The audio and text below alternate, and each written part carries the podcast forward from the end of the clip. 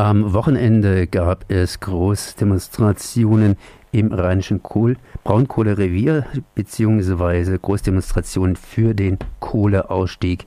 Kurz gesagt, Ende Gelände. Die Lage hat sich etwas beruhigt oder anders ausgedrückt. Wir können mal zurückblicken. Und ich bin jetzt verbunden mit Nick äh, Malhaus äh, von Ende Gelände. Erstmal herzlich gegrüßt. Ja, da gab es natürlich das eine oder andere. Jetzt äh, nach dieser Zeit gab es auch eine Pressekonferenz unter anderem der Polizei und äh, die hat natürlich gesagt, ihr habt angefangen und auf der anderen Seite habt natürlich Ende Gelände da auch andere Sichtweisen darauf. Jetzt, wenn man sich mal ganz zurückblickt und äh, den Trubel hinter sich lässt, was ist denn überhaupt so passiert, bemerkenswertes bei den Großdemonstrationen am Wochenende? Ja, also zunächst muss man vielleicht mal einfach mal festhalten, dass wir an diesem Wochenende Klimageschichte geschrieben haben. Ähm, die Bewegung war noch nie so groß, stand noch nie so zusammen. Wir haben gemeinsam mit Fridays for Future, mit den NGOs, mit Alle davon bleiben, ähm, so viele Menschen ins Rheinland gebracht, die einfach gezeigt haben, dass RWE so nicht weitermachen kann mit dieser, mit diesem, dieser Zerstörung. Ähm, wir haben wahnsinnig erfolgreich äh, sind wir gewesen. Wir waren echt überall im rheinischen Braunkohlerevier. Wir haben das richtig stillgelegt. Wir waren auf zwei richtig wichtigen Kohlebahnen auf den Hauptschlagadern des Reviers, der Kohlebahn ähm, Nord-Süd und der Hambachbahn. Wir waren im Tagebau Garzweiler, da ist kein einziger Bagger mehr gelaufen. Also man kann schon sagen, wir haben da den, sofort den Kohleausstieg eingeleitet, den wir ja fordern. Leider kam es von Seiten der Polizei stark zu Behinderung unserer, unserer Proteste. Ähm, wir haben das noch nie so stark erlebt wie dieses Jahr. Entschuldigung nochmal. Und ähm, ja, das ist, ähm, zeigt einfach, dass dieses System nicht bereit ist, äh, den Klimaschutz anzugehen, so wie er jetzt notwendig ist, und zeigt nochmal, dass wir einfach recht haben mit unserer Analyse, dass wir das selbst machen müssen. Ähm, wir haben, die Polizei hat massiv Grundrechte verletzt äh, in, diesem, in diesem Aktionszeitraum, jetzt im vergangenen Wochenende.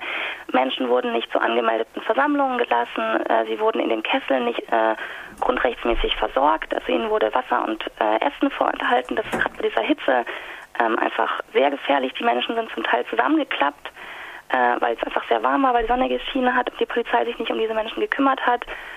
Ähm, das wird jetzt auch ein Nachspiel haben. Und was uns da also, ne, dass die parlamentarischen Beobachter das in die Innenausschüsse tragen und da aufarbeiten. Ähm, und was uns dabei einfach besonders schockiert, ist, dass die Polizei, nachdem so viele Menschen von uns, von der Polizei verletzt worden sind, ähm, jetzt so tut, als hätten wir uns nicht in den Aktionskonsens gehalten, der weiterhin gilt und an dem sich über 6000 Aktivisten aus ganz Europa gehalten haben, der nämlich besagt, dass wir uns ruhig und besonnen verhalten. Und ähm, die Polizei hat jetzt von 16 Verletzten gesprochen.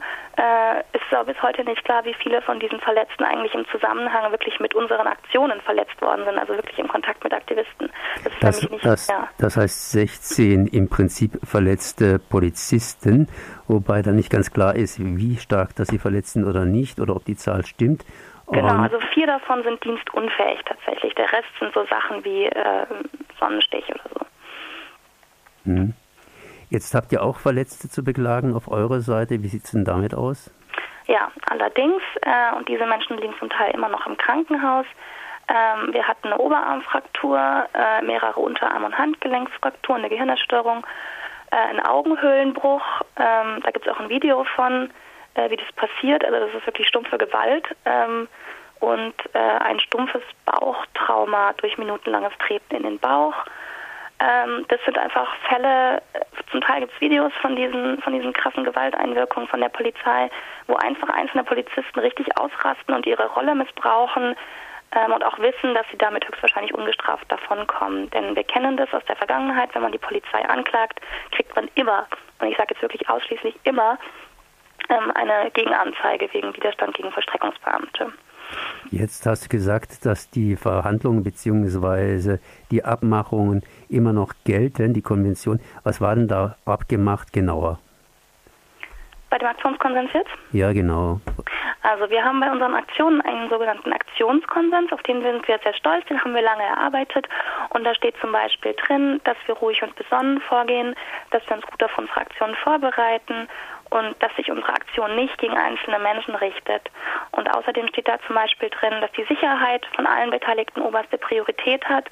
Ähm, also, dass wir weder unsere eigenen Aktivistinnen verletzen wollen oder gefährden wollen in irgendeiner Art, noch äh, zum Beispiel die Polizei oder MitarbeiterInnen von RWE. Und alle Menschen, die sich an diesen Aktionskonsens halten, sind Teil unserer Aktion. Alle Menschen, die sich nicht dran halten, sind es nicht. Aber mir ist kein einziger Bruch davon bekannt geworden bis jetzt. Nun, die Polizei tut ihren Dienst, die einen mit ein bisschen mehr Lust, leider, und die anderen mit ein bisschen mehr Frust, ist ja schließlich auch schlechtes Wetter, beziehungsweise zu heißes Wetter in diesem Falle. Aber die Polizei wird natürlich auch da reingeschickt von der Politik. Äh, wie reagiert die Politik? Das heißt, wie kriegt ihr politisches äh, Unterstützung außer Lippenbekenntnisse?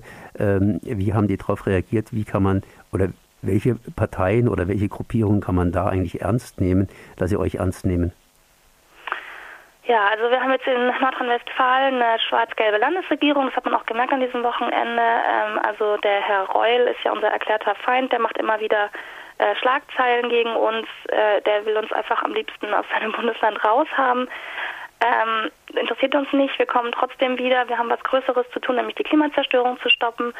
Ähm, wer uns sehr geholfen hat dieses Jahr, besonders weil die Polizei echt äh, ja, durchgedreht ist da mit diesen Grundrechtsverletzungen, waren die parlamentarischen BeobachterInnen. Ähm, das waren aus ganz vielen verschiedenen Parlamenten, von Landesparlamenten über Bundestag bis hin zu EU-Parlament.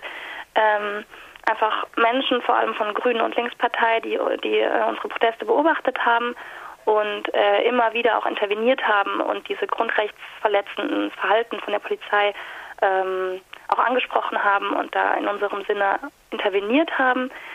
Ähm, es ist uns aber trotzdem nochmal wichtig zu sagen, dass wir nicht an dieses System, an dieses parlamentarische System appellieren. Also es hat sich einfach gezeigt, dass dieses System nicht in der Lage ist, die Klimakrise zu lösen. Und deswegen arbeiten wir auch nicht mit irgendeiner Partei zusammen und stellen auch keine Forderung an die Politik, sondern unsere Diagnose ist, es wird niemand kommen, um uns zu retten, wir müssen das selbst tun.